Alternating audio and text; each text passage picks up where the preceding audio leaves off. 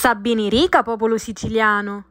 L'abitanti e i commercianti di lo quartiere Borgosanzio di Catania stamattina erano arraggiati buono dopo aver saputo che lo comune oggi voleva abbattere due arvoli secolari. L'arvoli che si trovano nella chiazzetta di Largo Pascoli stavano a battere per modificare l'impianto di distribuzione carburanti e per installare una poco di calonecchie elettriche. Per tutelare l'arvoli, gli abitanti dello quartiere stamattina scinnarono nella chiazzetta di Lisetti, invitando tutti a giungere saeddi.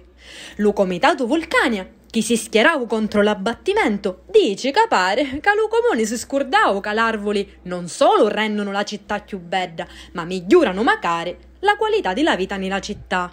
Lo taglio programmato di due arvoli secolari in buono stato di salute sta creando malumore nei cittadini, magari in tali social.